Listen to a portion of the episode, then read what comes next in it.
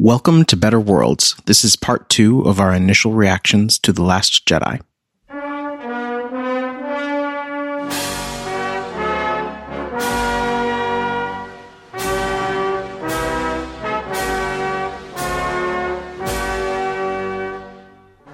We are now going to discuss The Last Jedi. We have nothing to say about this movie that is not in some way a spoiler. If you haven't seen it, please stop listening.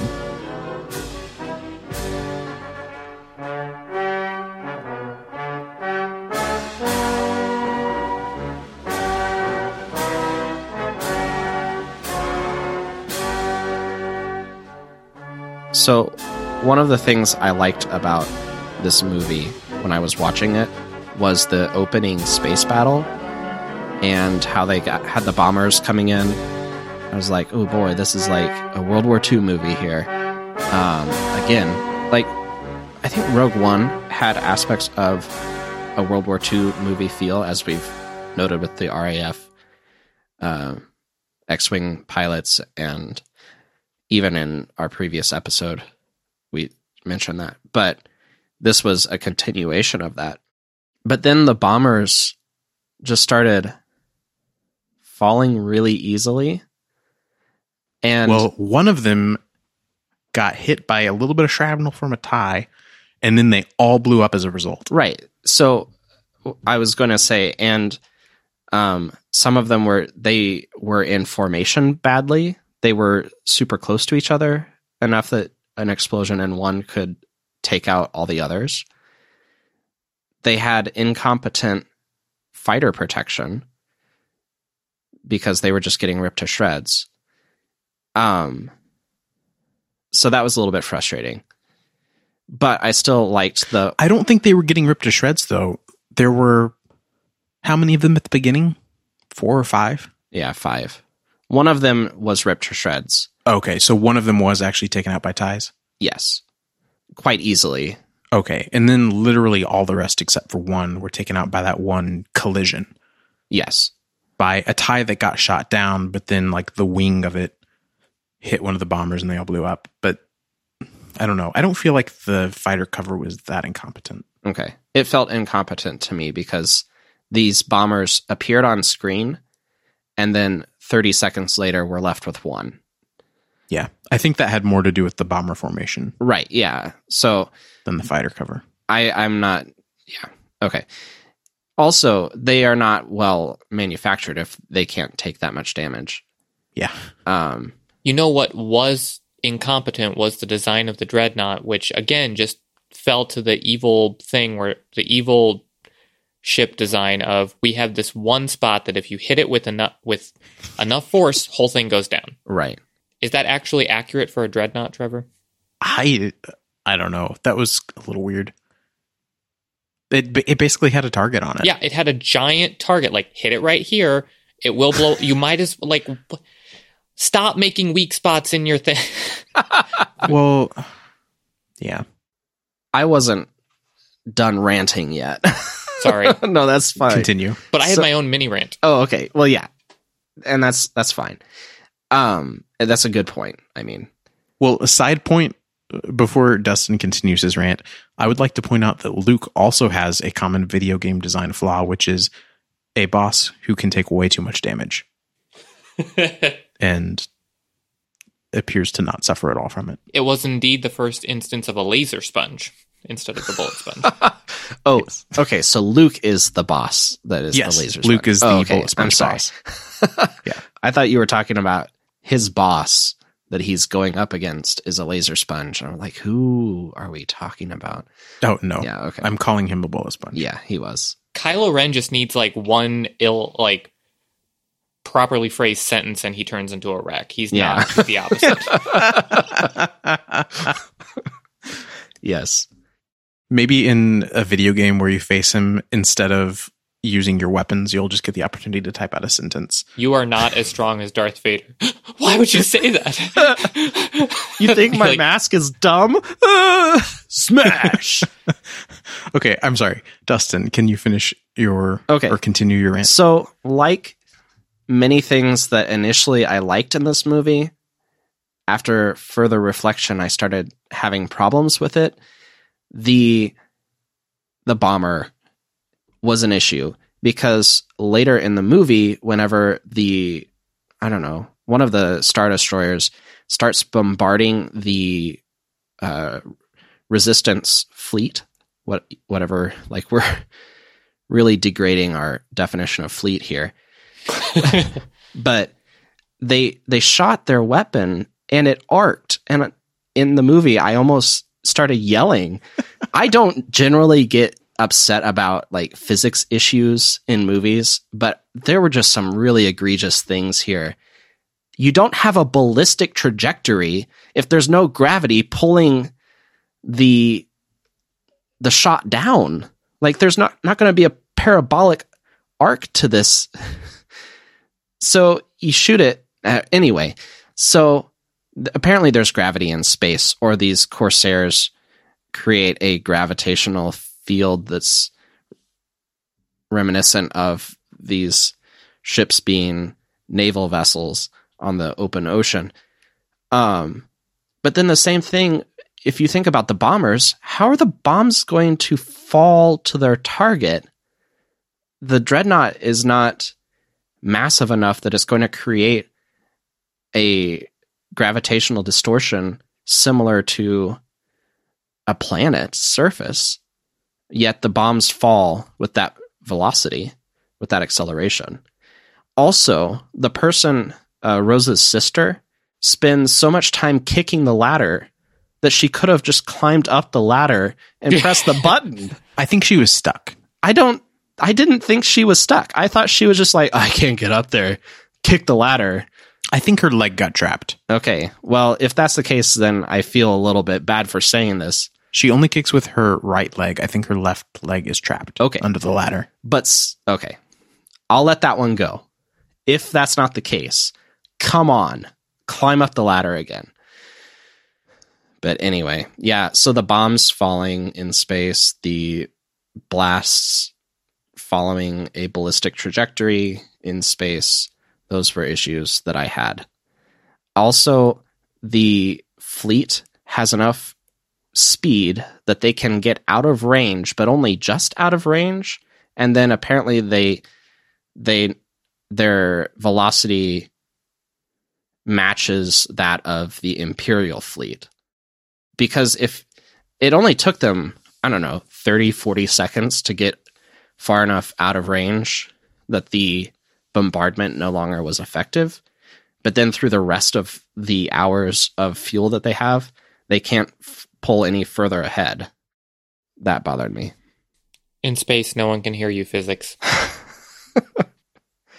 Going back to that first space battle, they do a couple of fairly close up shots of the lead A Wing pilot.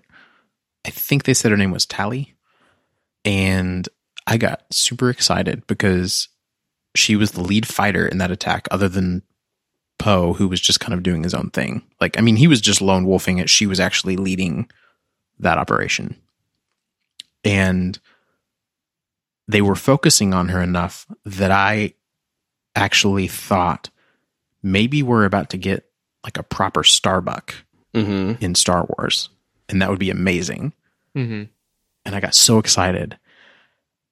And then they put all of the fighter pilots in the hangar and let Kylo Ren blow them up with one shot, hmm except for the single pilot that I hate, hmm Poe Dameron. you said that almost with enough, like, it almost sounded like a curse when you said it, like, Poe Dameron. I hate him so much now. He got so many people killed simply because he thinks he's the most important person and he should get to make every decision. Um, I was going to ask, uh, but now I, I halfway expect an answer based on how that went. What your review of A Wing usage in the movie was? I thought it was pretty poor. it was pretty poor. I was so excited and so disappointed. I'm glad they were there, but they really squandered the opportunity. And they really squandered that character. Trevor, I have a question for you about S foils. Yes. What are the, what's the purpose of S foils on an X-wing? To increase the weapon spread.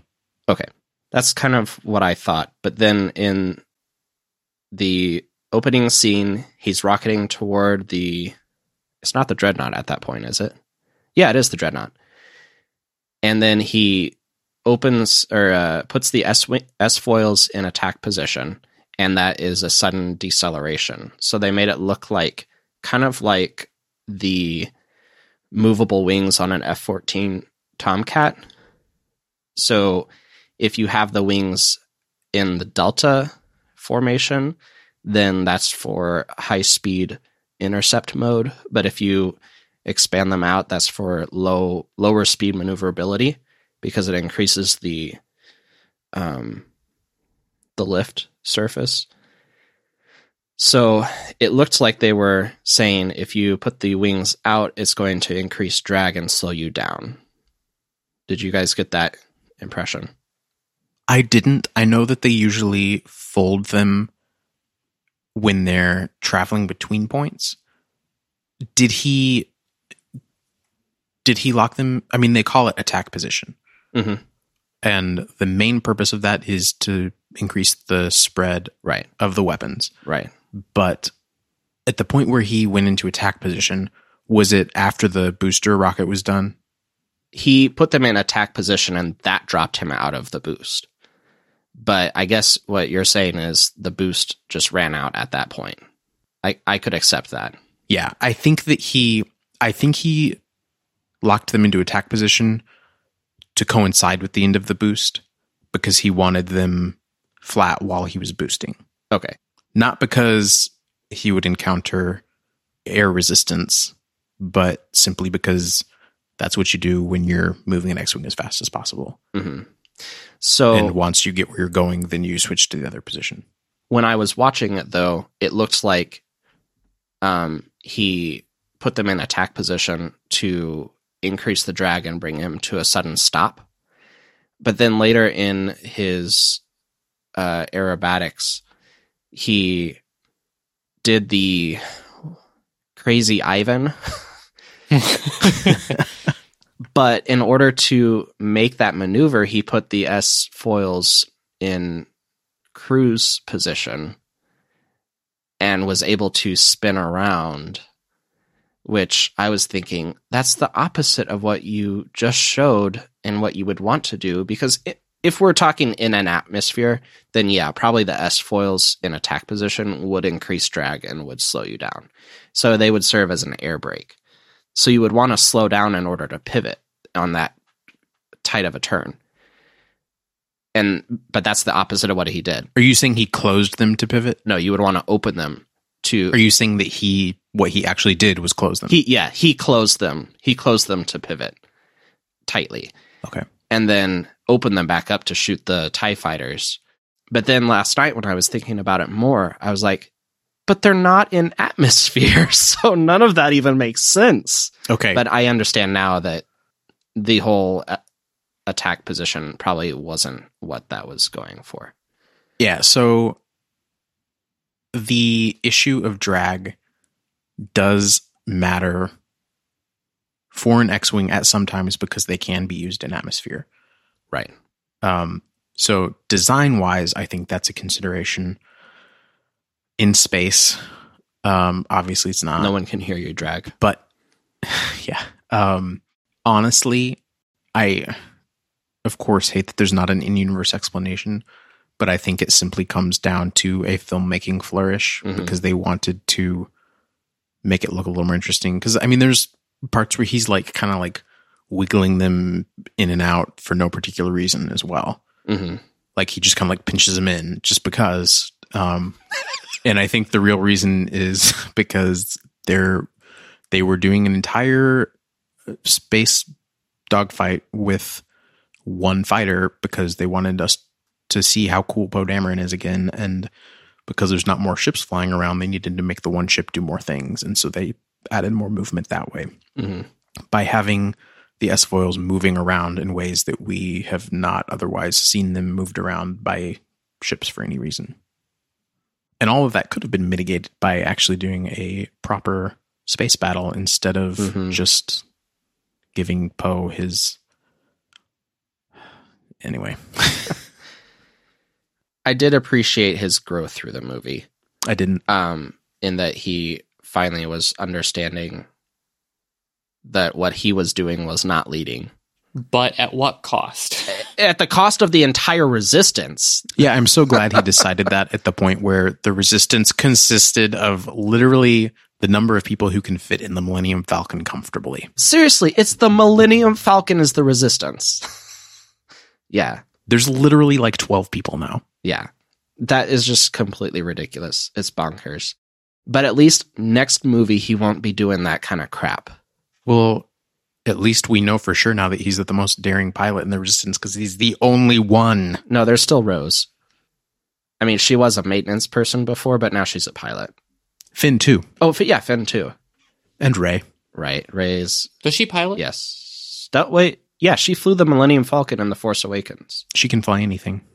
So one of the things that I did want to point out I enjoyed when they were um they had Luke arguing about basically getting ready to go destroy all of the books and then kind of hesitating they had the force ghost of Yoda show up and just burn it all to the ground. I in, and then Yoda was like laughing really enjoying having done that. I found that amusing. I would like to talk about that. What would you Um, like to say? I I need some clarification on why the Jedi needed to end. I didn't understand Yoda's counsel throughout that. I didn't understand what Luke's motivation for ending the Jedi uh, was, other than he screwed up as a mentor, as a master. Um, and it bothered me that Yoda said that there wasn't anything written in the entire literature of the Jedi Order that Rey didn't already know. Yet she's only had apparently three lessons, but I only remember two. And they weren't really lessons in the sense of here's how to be a Jedi. At first, that really bothered me. And it still does in a sense because that whole scene feels like it's saying that knowledge and tradition don't matter or have any consequence. It feels like it, or because I, th- I think it is saying that. And I'm Kylo Ren explicitly I'm- said those things. It's like, oh, cool. Now we have a whole scene in a Star Wars movie about how books don't matter and expertise doesn't matter. And that was implicit in The Force Awakens in many ways, but now it's explicit because you literally have Yoda saying it. But And burning books. consider for a moment Yoda said, There's nothing in that library that she does not have with her. and then And she did, in fact, have the books with her on the Millennium Falcon. and they showed later that the books were in there. Okay, see, I thought they looked kind of like it, but then he had. Okay, so she stole them essentially. Yes. Okay, all right. Did she? s- Did okay? I guess that makes sense. I was wondering if Maybe they were force projecting themselves onto the Millennium Falcon. I mean, Luke did force project some dice even after he had become one with the Force. So I guess I was thinking it might be a like Yoda interceding type thing as well, but that could make sense. It's Yeah. possible. okay, more of it was just confirmation that those were in fact the books. I I didn't I wasn't positive when I saw that. I was like, oh, those look like the books, but maybe it's not. I just want to clarify that I was mainly pointing out I enjoyed Yoda showing up and torching something and laughing maniacally. Like that was the Yeah. Yeah, like we're not examining at any deeper level what was happening. I just found that amusing. I don't know if it was good. It was just funny. well, that just linked into what I was wanting to talk about. I think it is very much in line with his characterization in The Empire Strikes Back. Yeah, It does seem a little bit odd that at that point Luke is saying it's time for the Jedi to end. Yoda confirms it, and then later Luke kind of backtracks. So I think there's kind of an open question: What did Yoda mean there? Hmm. If Luke later backtracked on it, um, I think Yoda is speaking more broadly and philosophically as he is wont to do. I don't think he necessarily means there should not be any more Jedi after this point. He means we need to stop repeating the same mistakes and we need to learn to move on from the things that have failed us in the past and be willing to move forward instead of continually looking back. And see that since that's basically the theme of the movie, that's why I think I'm thinking of it positively just because in a way it's the exact opposite of what The Force Awakens was. Right. Even though The Force Awakens was about like we're re we're like reigniting this cycle type thing, it was so hung up on everything in the past that's happened in the movies and recreating those story beats that it's refreshing to see the franchise itself say, let's maybe not do that, although simultaneously it did do that. So I don't know. Yeah.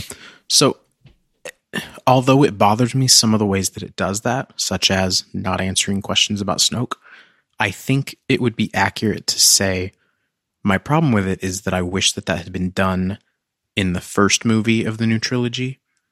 And any way that it, I think it fails in The Last Jedi, it's basically The Force Awakens' fault because The Force Awakens didn't do it to begin with.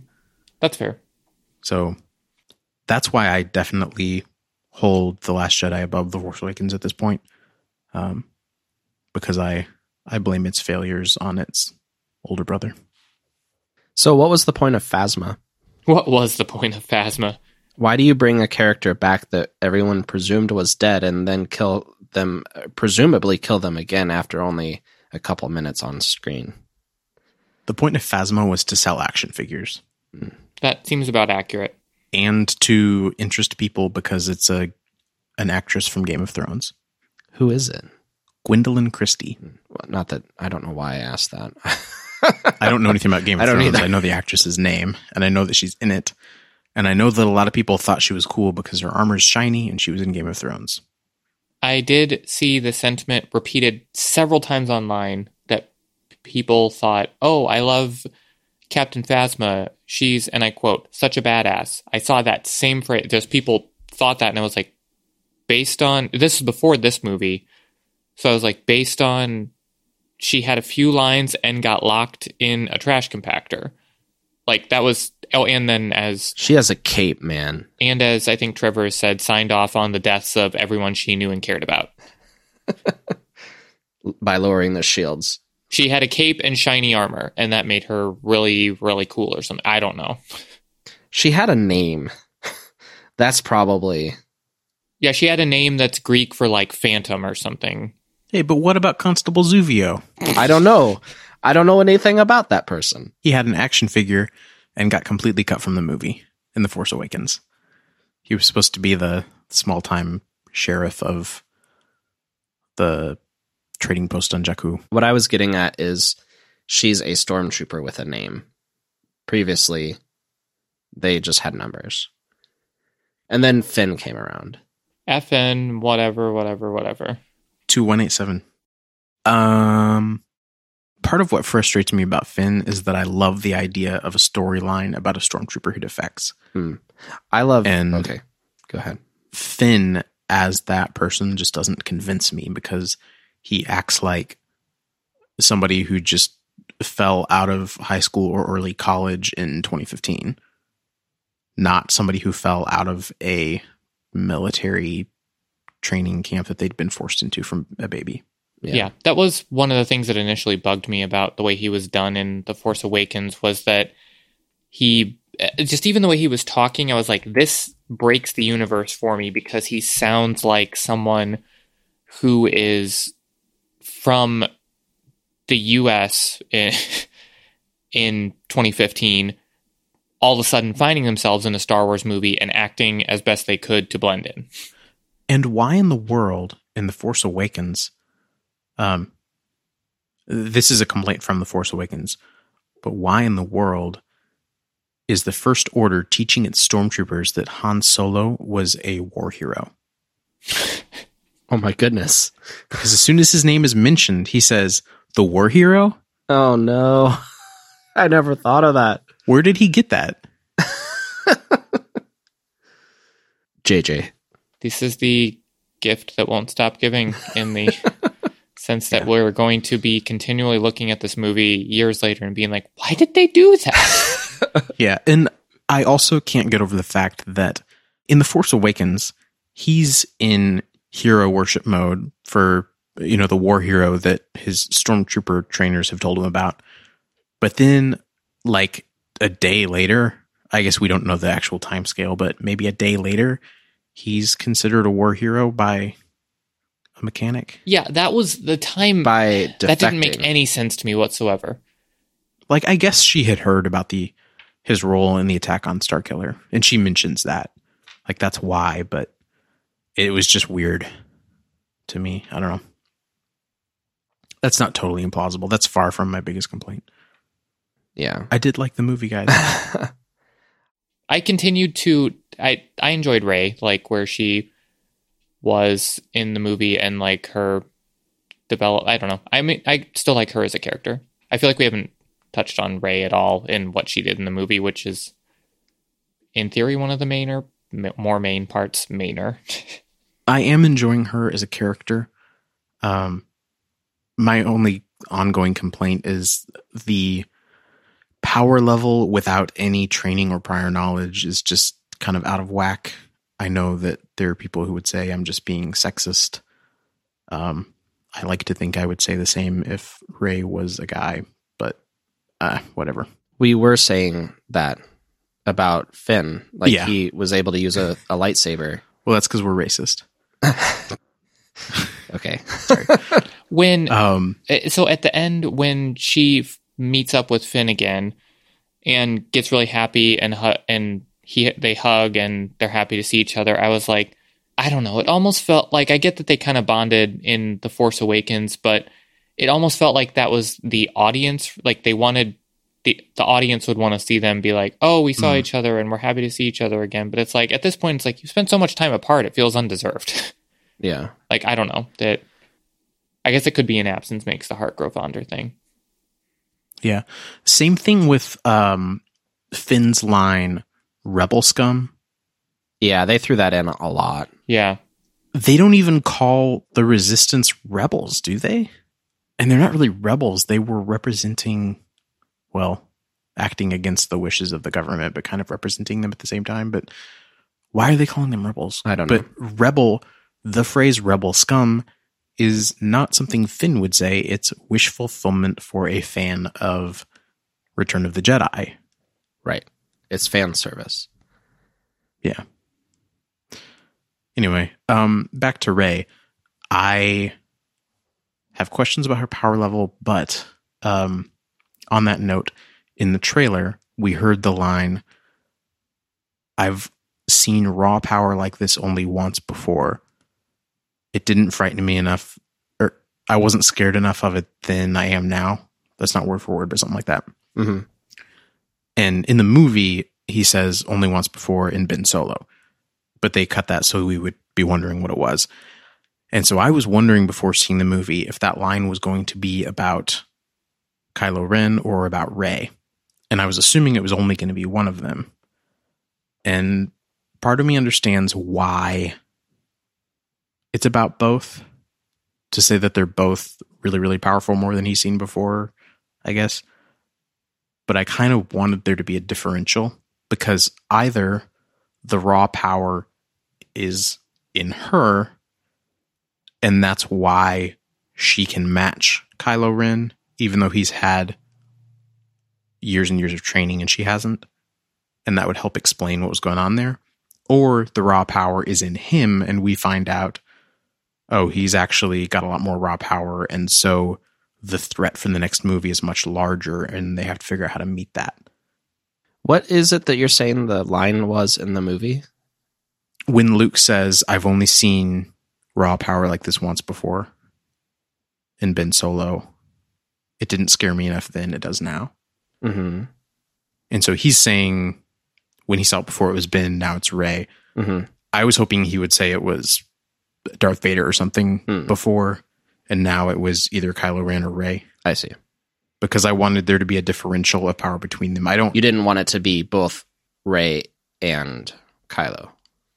Yeah, if they're Okay. perfectly matched, then there's no good reason that they should be equal right now because he's had years and years Mhm. of training and she hasn't.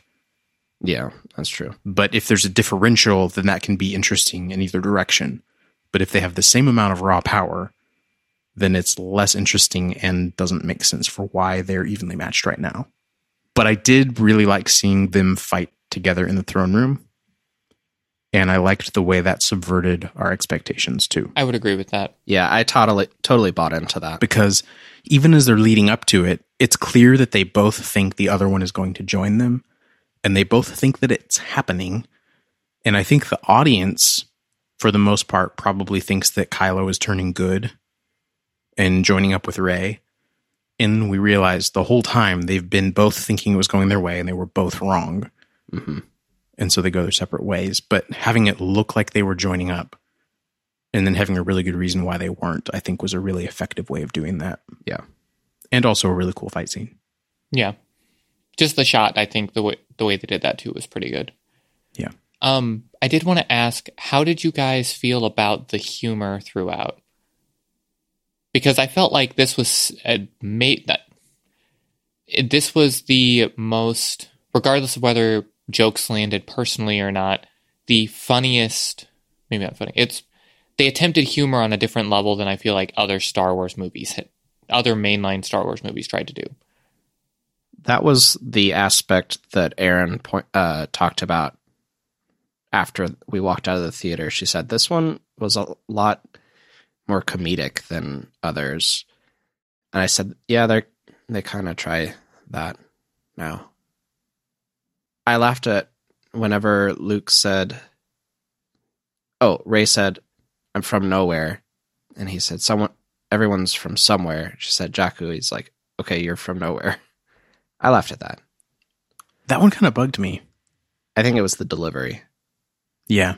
I mean, I guess he pulled off the joke, but I didn't feel like that was the right answer because I feel like he would have. He was in his grumpy old man. I don't know. Like, does he have her beat with Tatooine? Because he would be like, well, I'm from nowhere too, I guess. I mean, I Yeah. guess he said that, but That Mark Hamill, such a joker. I mean, I, it didn't seem like the right answer for him. It seemed like the right answer for the audience. Oh yeah, definitely. Again, like we were saying about the other stuff.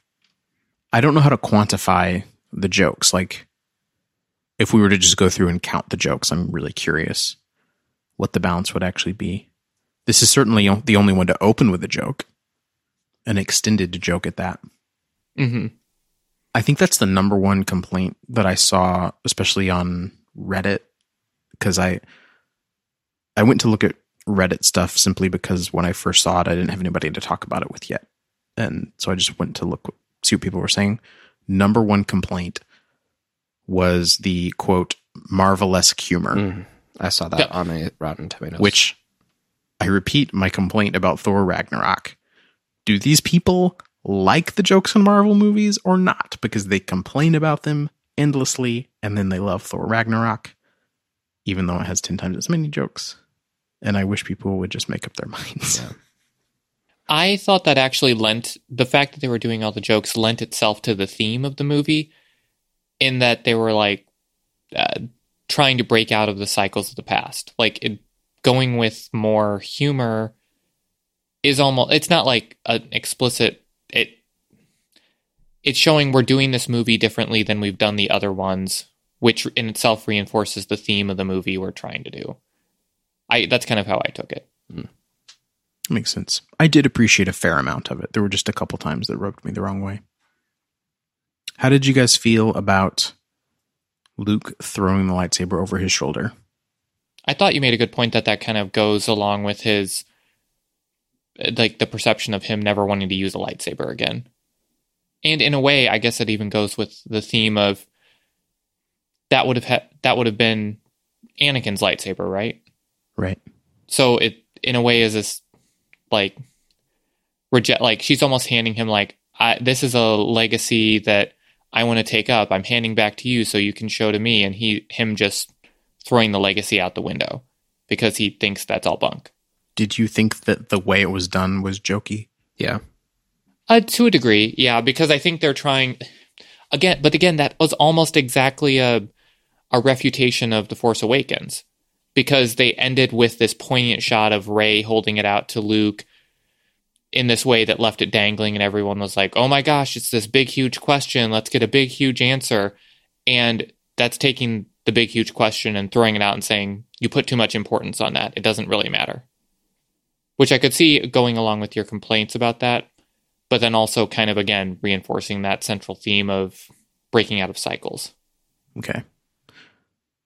My thought is the substance of it makes sense in all the ways that you're saying, but I, in a way, having him chuck it over his shoulder was, I think, a little off on the delivery of it. Mm, I could Um, see that. And what it feels like to me is, um, have you guys seen the how it should have ended videos? Mm-hmm. Yes. Basically, animated shorts showing jokey ways like, oh, wouldn't it be funny if this happened or that happened in this movie? Um, usually framed as like, oh, like obviously this would have been such an easy resolution. Um, but generally a collection of jokey takes on what could have happened in movies. Although they are funny, I kind of hate those videos because there are usually really good reasons why it didn't happen the way that they're saying would have been funny. And it's fine to make a joke about it, but to postulate that it actually should have ended that way or should have happened that way annoys me. And the real problem is when that bleeds over into actual movie making. And I don't know if I've necessarily seen it happen too much, but that's what this felt like to me. And I mentioned some of the jokes in Thor Ragnarok felt that way as well to me, where something would happen. I would think that I can see how this is funny, but it feels more like the kind of thing that shouldn't happen in the movie. But afterwards, we say, wouldn't it have been funny if this happened? And that was exactly what the lightsaber thing felt like to me because for him to just throw it over his shoulder feels like a joke somebody would have made between the two movies coming out. Like, oh, wouldn't it be funny if he just chucked it over his shoulder? But it doesn't feel like what he would actually do. And again, the substance of it is fine, but I would rather see it. I can think of a number of ways I would rather see it.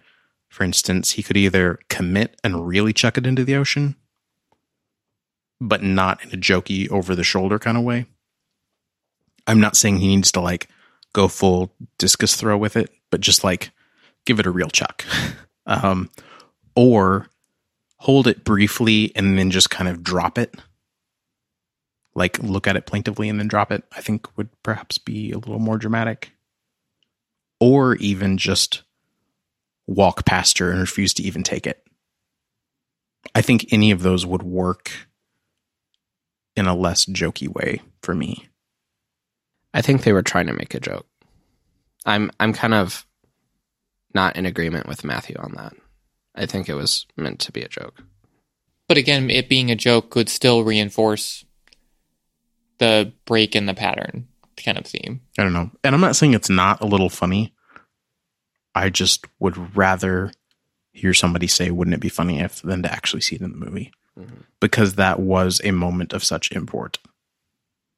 Relating to moments of import that I just thought about, though we didn't really touch on it. When Snoke was doing, right before he met his um, timely demise, when he was like, "Oh, Kylo Ren can't possibly betray me. I'm in his mind." I see him turning the lightsaber, getting ready to unsheath it, and then gets chopped in half because of that. My thoughts just like, how is an incredibly powerful I guess they're maybe going with like a hubris thing again, but it doesn't feel like a like a ridiculously powerful Sith Lord should have should be that easily taken out. I think I, I, I agree with you, but it's going to sound like I'm not agreeing with what I say. Um, although what you're saying is true, it seems like it was too easy.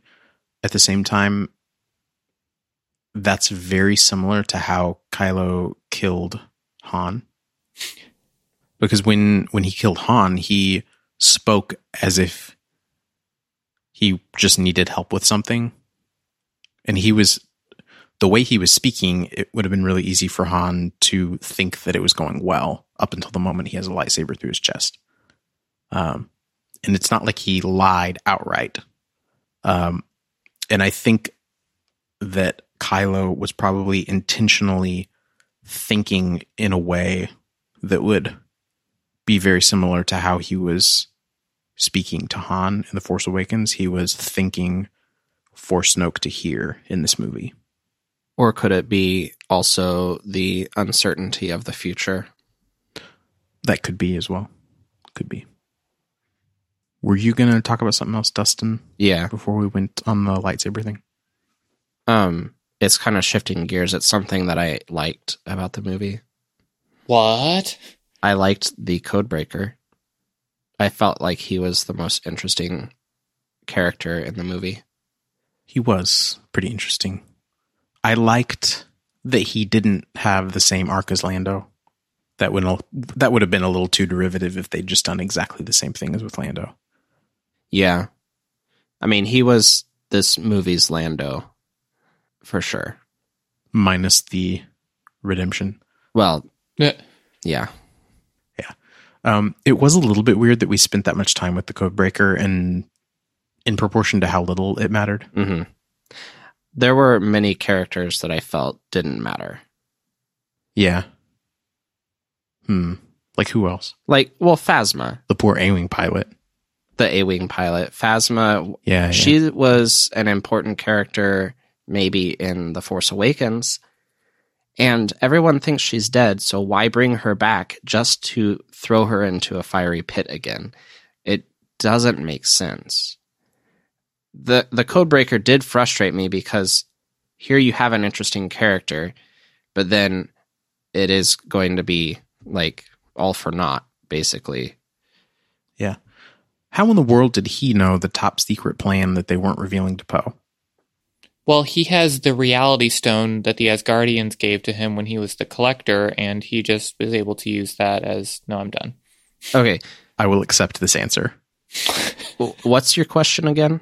How did he know about the resistance's plan to escape in the shuttles while leaving the cruiser behind and hide on Crait? Oh, okay. I have no idea on that. Did I don't know.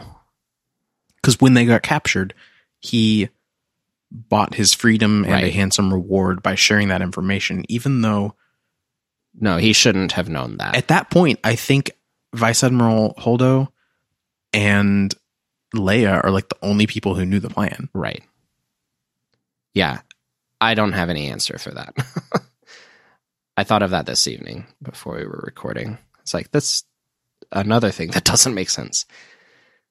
Which really, the reality stone wouldn't even help there. He'd probably need like the mind stone to be able to read people's minds, and I don't even know if that works that well. I'm trying to mull out a theory that doesn't make any sense other than the fact that Disney controls everything now. Yeah. How did you guys feel about um, Leia's spacewalk?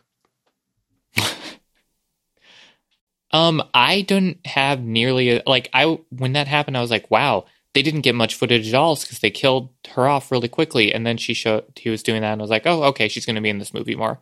I didn't have nearly as much of a problem with it as I feel like other people seem to because there's just there's a lot of gray area where like, well, Luke specifically talked about like he wanted to teach her more force powers, and it seems like that could be either something he taught her or like just because of the innate strong force sensitivity within her family line she'd in a survival situation it'd pop out and she'd be able to do something like that. I don't i don't know. Trevor you probably have more um, developed thoughts on whether or not that was a good move I have a number of complaints. um, the first being, like you said, the fake out aspect of it, where, like, why do they need to make us think she's dying and then bring her back? So, again, this was something they showed in the trailer, which I I'm going to avoid trailers for nine because this was just ridiculous that we saw this much. But in the trailer, they show Kylo Ren thinking about shooting the bridge Mm-hmm. and it's like, oh, will he? Won't he? Will he? Won't he? I don't know. Um, and in the movie, he chooses not to, and then the Tie pilots immediately shoot it, and you think, oh, so so it's like you go thinking, is she gonna die or not? And then he doesn't, and you think, okay, she's gonna live, and then they shoot it, and she gets sucked into space, and you think, okay, she's dying, and then they show her in space, and you think, oh, well, maybe they're just like lingering on this in memoriam or something but then she gets goes back in and she's alive. And there were actually not just with her, but there were a lot of like fake out deaths or fake out impending deaths in this movie, such as we talked about Finn apparently going to die and then not. Um, I can't remember what the other ones are, but there were several other times that it looked like people were dead or going to die. Oh, Luke at the end, I thought that he was dead and then he got up and I'm like, oh, okay. He is okay. And then he disappears. I'm like, what? Why did you just make me go through this whole he's dead, oh, he's not, and then do it? Why not just. Anyway, back to Leia. When she was floating, when she got sucked out, I thought, oh, wow, they are killing her off fast, like Matthew was. Then they showed her floating in space, and I thought, oh, this is um, kind of weird that they're doing this, but I think they're doing an homage to the Drowned in Moonlight thing. Which are you guys familiar with that? No. No. Okay. In her book Wishful Drinking, Carrie Fisher told a story, which I shall relay as quickly as possible. When they were getting the costumes all set for A New Hope, George Lucas told Carrie Fisher that she should not wear a bra with her dress from A New Hope. And she thought, this is really dumb, but I'm going to ask him what the deal is and just kind of roll with it and see what he's thinking. So she asked him, okay, why can I not wear a bra with my dress? And he said, there's no underwear in space. and she continued to roll with it and asked, why is there no underwear in space? And he said, there's no gravity. And so if you wore a bra, you get strangled by the bra because there's no gravity which is of course really dumb. But um, she thought this was all rather humorous and said that when she died, she wanted it to be reported, regardless of what happened, as she drowned in moonlight, strangled by her own bra. so that was all I was thinking of when she was floating in space with the moonlight or whatever it was shining on her. I just was thinking, are they trying to make the drowned in moonlight thing happen? Because it looks like it's happening right now. So it was super distracting for one thing and then it looked really dumb. I love the idea of Leia getting to do cool things. I don't love the idea of them looking stupid. And the continuous will they die, won't they die thing was just tiresome. Moreover, RIP Ackbar. Mm. No one even mentioned that. We barely heard that you even died. I feel like they did mention. Didn't they say something about Ackbar dying? It was mentioned. They mentioned it, yeah, but it was It was mentioned. They said we lost the whole bridge, Admiral Ackbar, and like that's it. I, jeez, And it just I feel horrible for not even remembering that. it just it really sucked to lose him that way so unceremoniously i like and it wouldn't have even been as bad if if the bridge was blown out and everybody was lost and then they were sad about it would be one thing but somehow the whole thing with leia floating back in made it worse Mm. because we're supposed to think that it's like everybody died and then we're supposed to feel relieved. I don't feel relieved because Admiral Ackbar is still dead. And he shouldn't have died. He would have seen that it was a trap. Yeah. Well, also, I feel like everyone else should have died whenever she opened the the door. There was an airlock. Oh, it was an airlock. Okay, I thought that Mhm. was just the door into the bridge.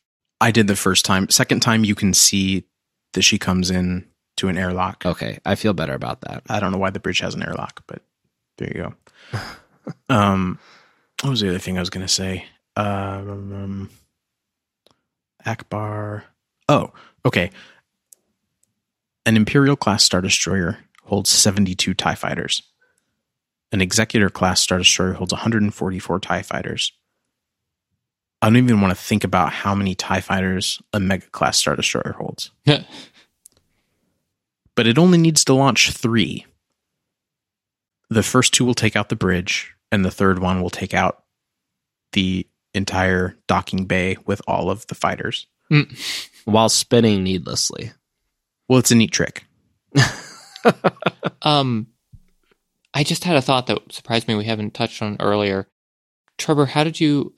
What did you think of Luke's description of the Force and discussion of how it was like the space between opposites. I thought that it was largely well in line with descriptions in other movies. From Obi Wan in episode four to Qui Gon in episode one. I guess that was my question. Okay.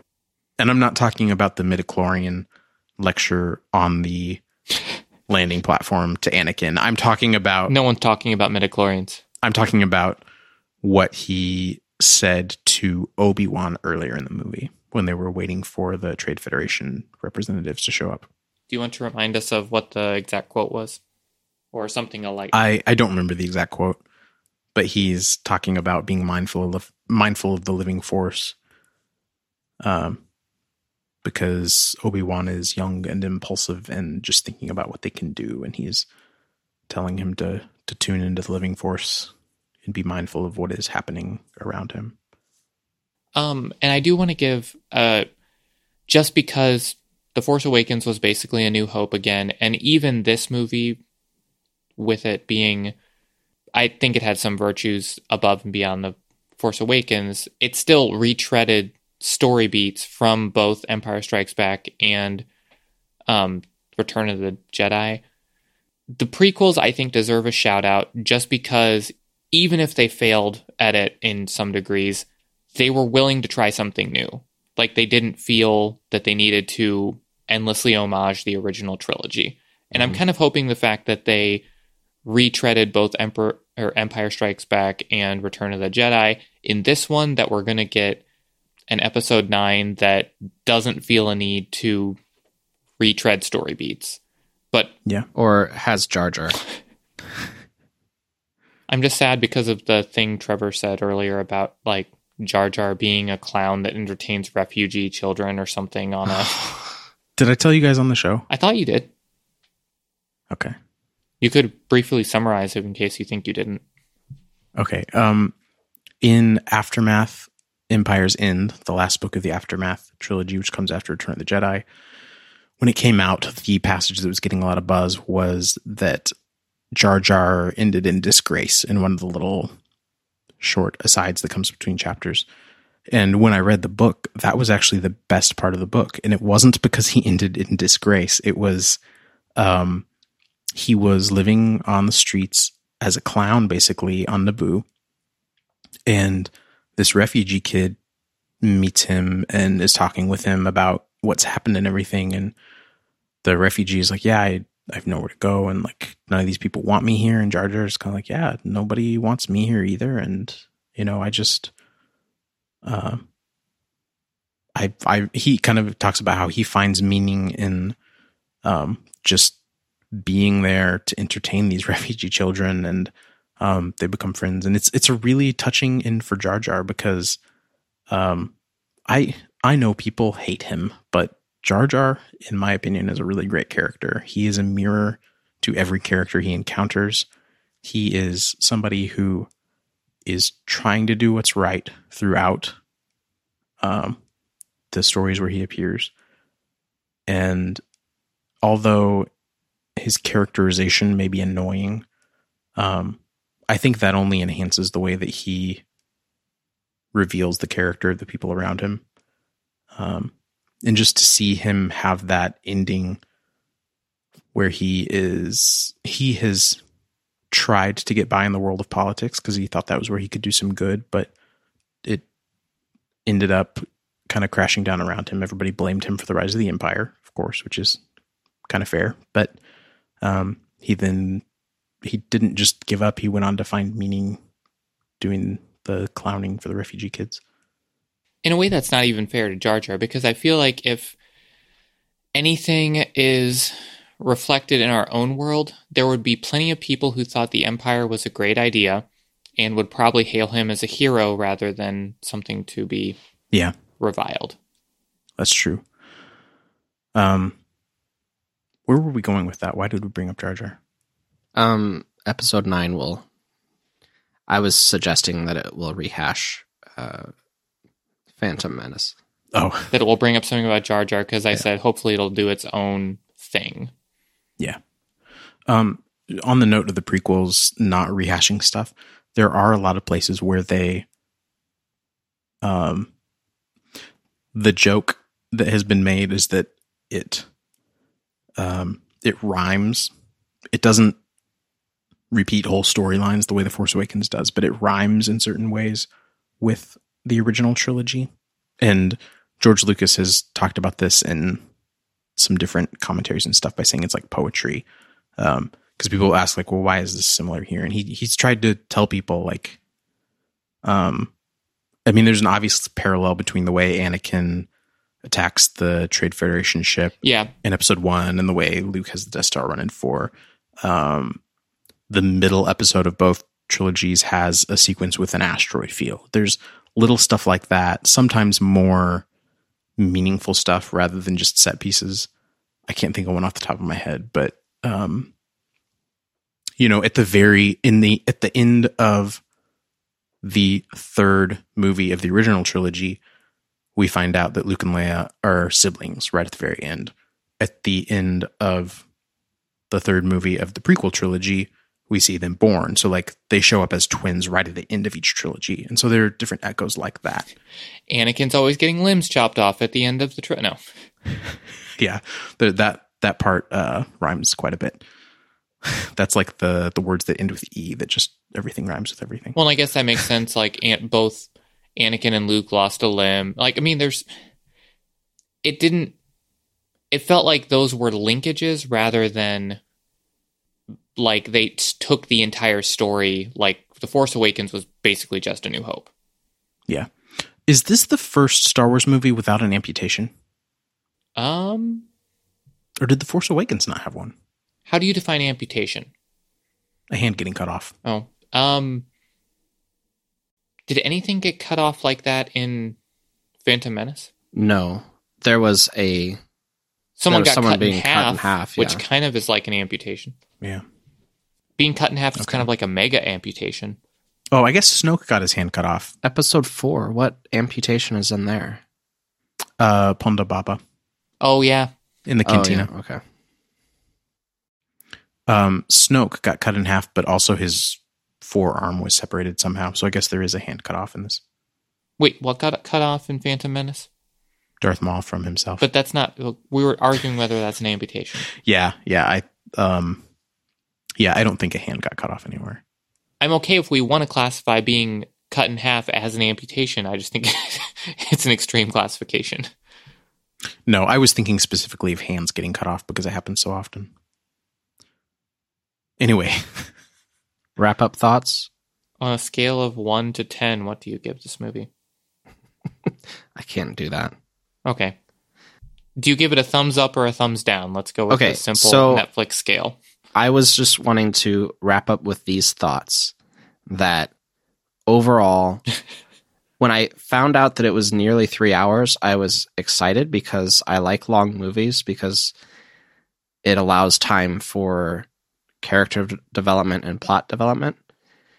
After watching the movie, I wasn't sure that they actually used that time well. The more I've thought about it, the the less I I am sure that the story makes sense. However, hearing that Trevor was in a similar position after his first viewing and that he thinks more positively of it after a second, I'm willing to give it a shot. I did want to point out that I'm so I don't know if I've mentioned this before. I'm actually not great at mu- at movies. I feel like as I continue to age, I'm less good at sitting through and just being engaged with movies overall. And this did not have any problems with holding my attention throughout. And I knew it was a longer movie, and I was like, hmm. I like even thought during it, like, hmm, I know this is going long, but I'm still engaged with what's going on. So I thought that was a positive to its credit. we should keep going to match its runtime I do have Should- I thought of another question. Did this is only tangentially related to the movie. Did your theaters play the Infinity War trailer? And if so, how did you deal with that? Number one, I yes, and I was given. oh can i go first can i go first oh, go ahead. Yes, I knew that I was seeing it like an hour or two before Matthew. I thought it was at the same theater, so the trailers would be the same. I already had my phone turned off, but Betsy only had hers on silent. So as soon as the Infinity War trailer started, I said, Betsy, give me your phone. And I texted to Matthew, this is Trevor warning you that the first trailer is for Infinity War. And he gave her phone back. I forgot to text you back. Can I give you a verbal text of what I wanted to You you gave a thumbs up. But I also had another thing I wanted to say that I forgot that I want to give Okay. as a verbal text now. Okay. You're a good friend, Lucius. Okay. And now your thoughts on how you dealt with the trailer. So, thanks in part to that advance warning, I stood outside the theater and had Melissa text me when the Infinity War trailer was done. That is exactly what I expected when I texted you. And I figured you'd be starting the movie before I got out, which is why I knew I needed to text you then. That sounds about right. So, that was very appreciated. And thanks to no advance warning from either of you, I sat in the theater covering my ears, closing my eyes, and humming loudly like an idiot. What did you hum? Just toneless garbage. Oh, okay. I just wanted to be louder than the incredibly loud volume of the trailer, which I, I now feel really bad that I didn't text seriously, you. too. you should. I forgot that Either of you should have. I'm a little bit. I'm a little ticked. I'm a bad friend. I guess I thought I'm it just imagining the people around you in the theater being like, "Oh my gosh, why won't this guy shut up? I'm trying to watch the trailer." Dustin, I think I interp- I think I absorbed that as my own neurosis and I didn't want to impose it upon anyone else. So then now that you're saying it, I'm like, oh, I should have thought of that. But then we made an official Better Worlds recommendation not to watch the trailer. I feel bad about this. We should we should put this as a warning at the beginning before the spoiler free section. We should just make our own little thing like, are you going to watch the Infinity War trailer? How dare you? Also, it's like the most watched trailer on YouTube ever now, so maybe no one's listening. Oh, that's true. It's a pretty good trailer. I loved the part where I accidentally watched it seven times. I have been told by good authority that I need to go back and watch the trailer after I have seen the movie because I would appreciate the trailer on multiple levels, which I probably might do. I probably might do. Are we doing last thoughts on the movie right now? Yeah. Oh yes, last thoughts. Um, thumbs up or thumbs down? I my thumb wavered greatly in the days after seeing the movie, but now it is a thumbs up. I I enjoyed watching it both times, and then I would just kind of fret about it afterwards and start thinking, well, maybe that wasn't good or this wasn't good. But it's fun to watch. It is overall very good, and the parts where it fails. It is not The Last Jedi failing, it's The Force Awakens failing. As mentioned, like with Snoke, um, I'm frustrated that we're not going to get a real good answer with Snoke, but I still think it was the right choice to just cut that off, subvert that expectation, and let Kylo rise up in a surprising way. I don't think you know. Now that I'm thinking about it, we didn't actually mention the whole that whole same thing with Rey's parents just not mattering at all I'm less sure about that one. because we think it might be a fake out. I'm not 100% convinced on that point. I think it could be fake. Uh, My hunch is Fake that news? it is real. Fake news, yeah. My hunch is that it is actually true. I don't know if I want it to be true or not. I am 100% convinced that it was not meant to be that. I'm convinced that JJ was trying to set up for her to be connected somehow. And the reason I say that is I watched The Force Awakens. More specifically, it seems very clear to me that Kylo Ren knows who she is from watching the movie.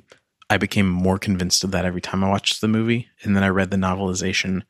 And in the fight in the snowy woods, when she gets the lightsaber from him, he literally says the words, So it is you.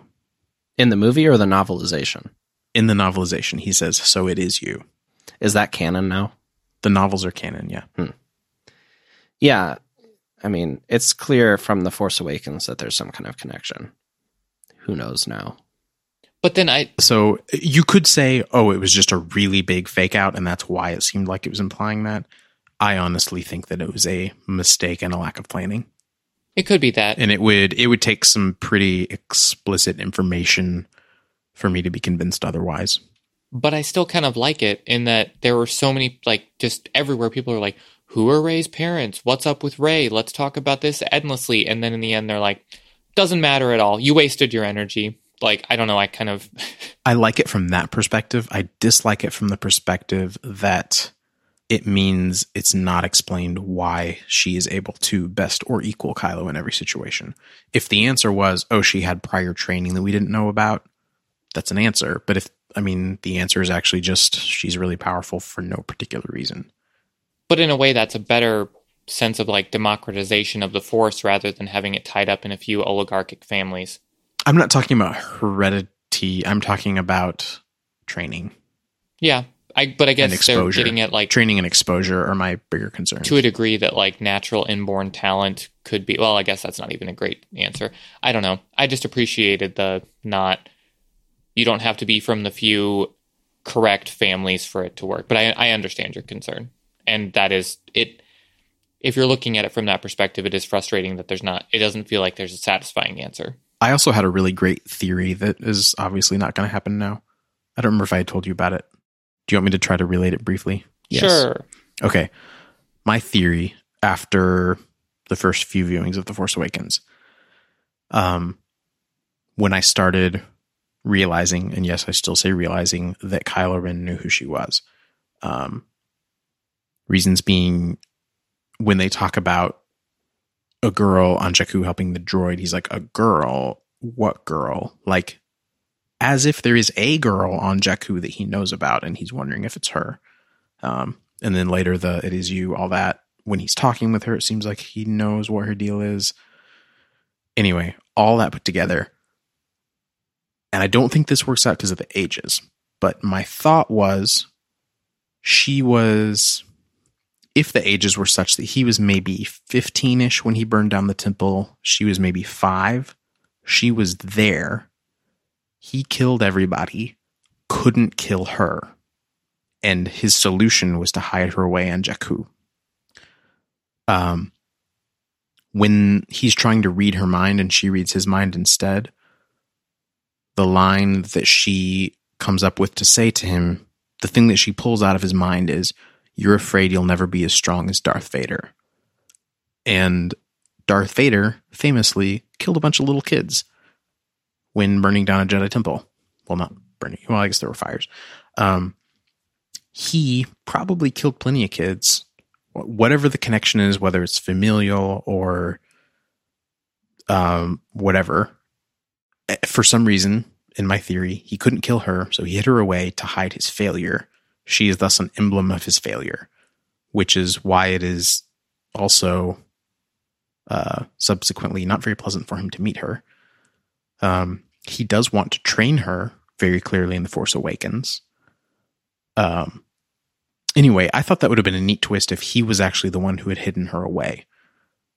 Um, I don't think there's actually enough of an age gap for that to work out because he would, like I said, he would need to be like 15. She would need to be like five and then have traumatic memory loss, I can remember having that impression that it almost felt like trauma induced memory loss. he might have been the one. Like that was one of the impressions from The Force Awakens that Yeah. that could have been what they were trying So- to get at. because everybody was assuming that whoever she was related to, she had been hidden for her own safety. And I liked the idea that she had actually been hidden by the bad guy to cover up a perceived failure. And I, everybody I told this story to, most of them said that's probably a better story than they'll actually come up with. um, I don't know if it is or not. I just thought that was a fun, speculative idea.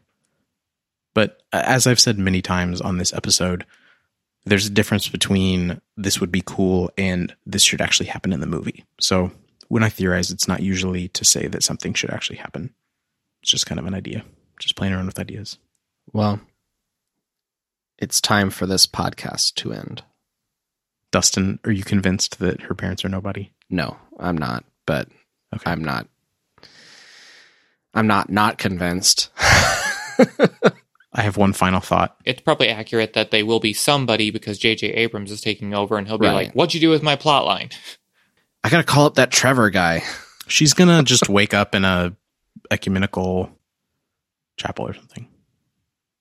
Is that the word ecumenical? Wait, No, it's not. say, I didn't hear the comment initially. She's just gonna wake up in like a cross denominational chapel or something. Panting or gasping. That's the word. Gasping, yeah. Anyway, yeah, J.J. Abrams does not know how to end things, so I'm exceedingly nervous. Who do you think will be gasping in the episode nine trailer? I guess Poe. or BB-8? That would be funny. Oh, oh, I wanted to ask you guys something else. Do you think there will be a time gap between eight and nine? There almost has to be, doesn't there? I'm betting three to ten years. I was gonna say like it has to at least be like eight years just for them to build up a rebellion after they killed literally Yeah. almost everyone off. I'm gonna I'm gonna guess three to five, possibly as much as ten. Minutes. And then they can have like, oh, Rey's become a seasoned Jedi without us having to show a training montage, and Leia died of old age. yeah, and like Finn is surprisingly competent now, or something. I don't know. I don't know if they'll be able to pull that one off with time. Poe has learned about planning, BB-8 has a rocket launcher installed. and he's also the admiral of everything now. And the flagship of our fleet is a an X-wing painted black. oh, sorry, not admiral, general. right.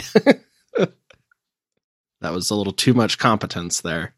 I want the chicken-legged um, Darth Maul to enter in and assume head of the dark side. Well, okay, okay. I think my theory I mentioned about Darth Maul being the planet is actually still got some legs, so to speak. Um, Darth Maul is the planet. He was force projecting the image of Splunk. Um, so chop in half, nothing. Um, the effort of projection didn't kill him because he has a brain the size of a planet. Um, I I think yes. Yep, yeah, this could totally work. I have other questions that you guys just made me think of. We don't have time for this. well, now I want to tie in with Guardians. of the Lightning round. a tie. I want to like tie in up Guardians of the Galaxy where they're playing like pop songs from the mid century, or like as the Darth Maul planet advances, it's like "Come and get your love," like just or whatever's going on. How did you feel about Chewbacca's grappling with vegetarianism? Good. I loved that part. How did you feel about BB-8 being able to do anything? Um, pretty good. Pretty good. I had another one. Well, oh, who was this old guy that dramatically walks across this salt? That was Luke. What? that was Luke. Oh no! With he walks out of the trench, steps across the salt, and raises binoculars, and then someone licks his footstep and says "salt," which they licked the red part. I don't know what kind of salt they're eating. He, I think he touched the edge of the footprint. Okay, I'll give you. I could be wrong. I'll give you that. But who was the guy? I do think that GIF is going to be great in video game forums. Yeah, it will be.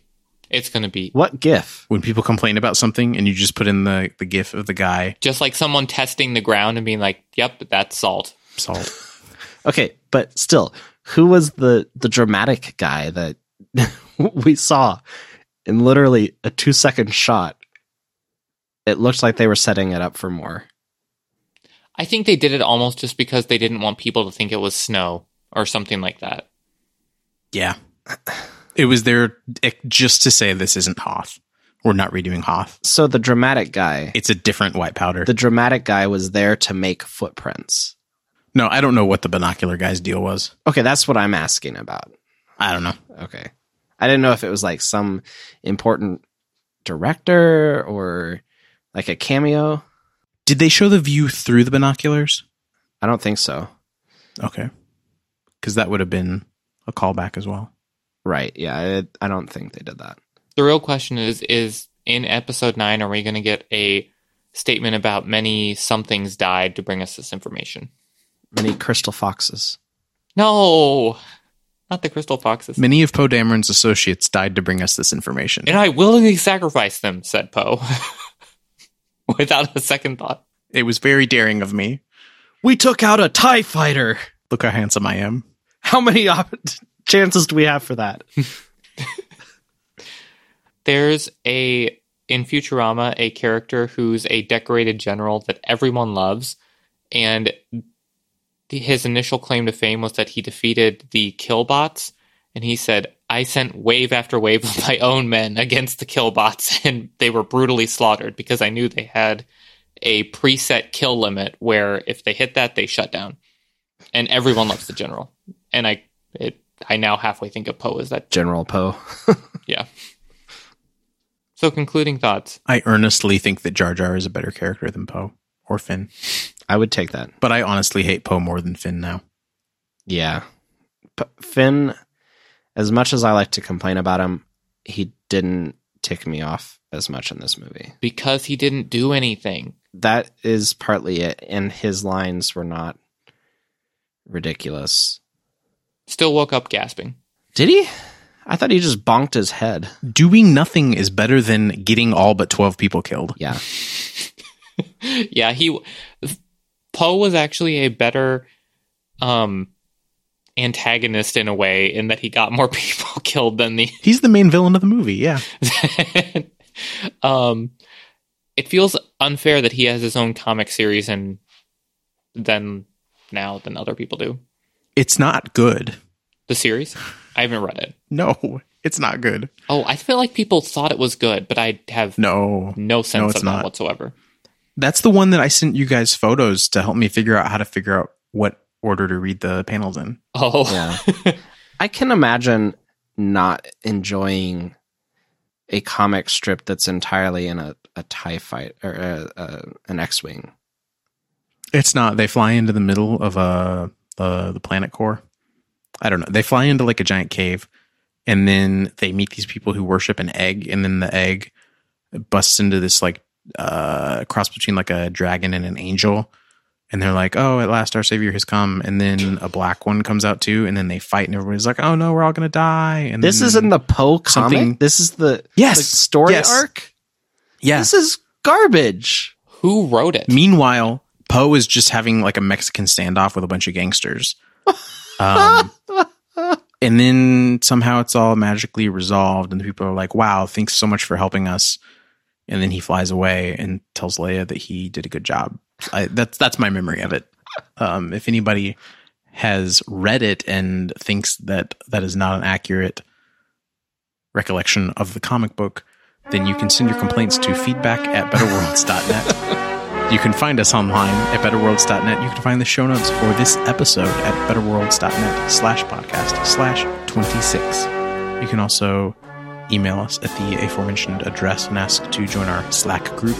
We'll shoot you an invitation if you want to talk with us and tell us all the reasons that we're wrong about The Last Jedi or all the reasons that you think J.J. Abrams is going to do an amazing job on episode 9.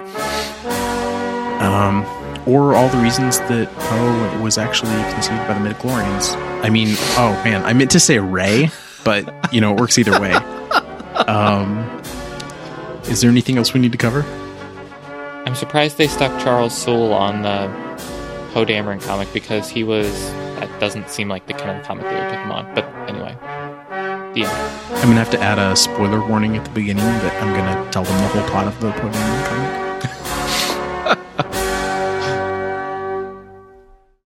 No further comments, Your Honor. Go then. Star Wars Rebels is actually really good. I maintain. I'm excited to watch season four. Well, are we, we're done, right? Well, Dustin now needs to say "go" then again. Yeah, Oh, because you guys Thanks for listening. go then. Thanks for listening. Go then. What? Oh, Thanks for listening.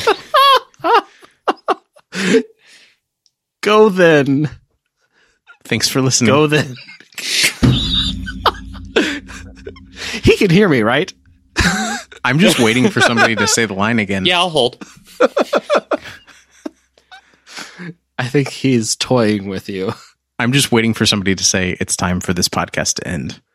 I said that many minutes ago. Tooling, tooling with you. He's tooling with I have an urgent message Go then. about your mother. it's time for this podcast to end. Go then.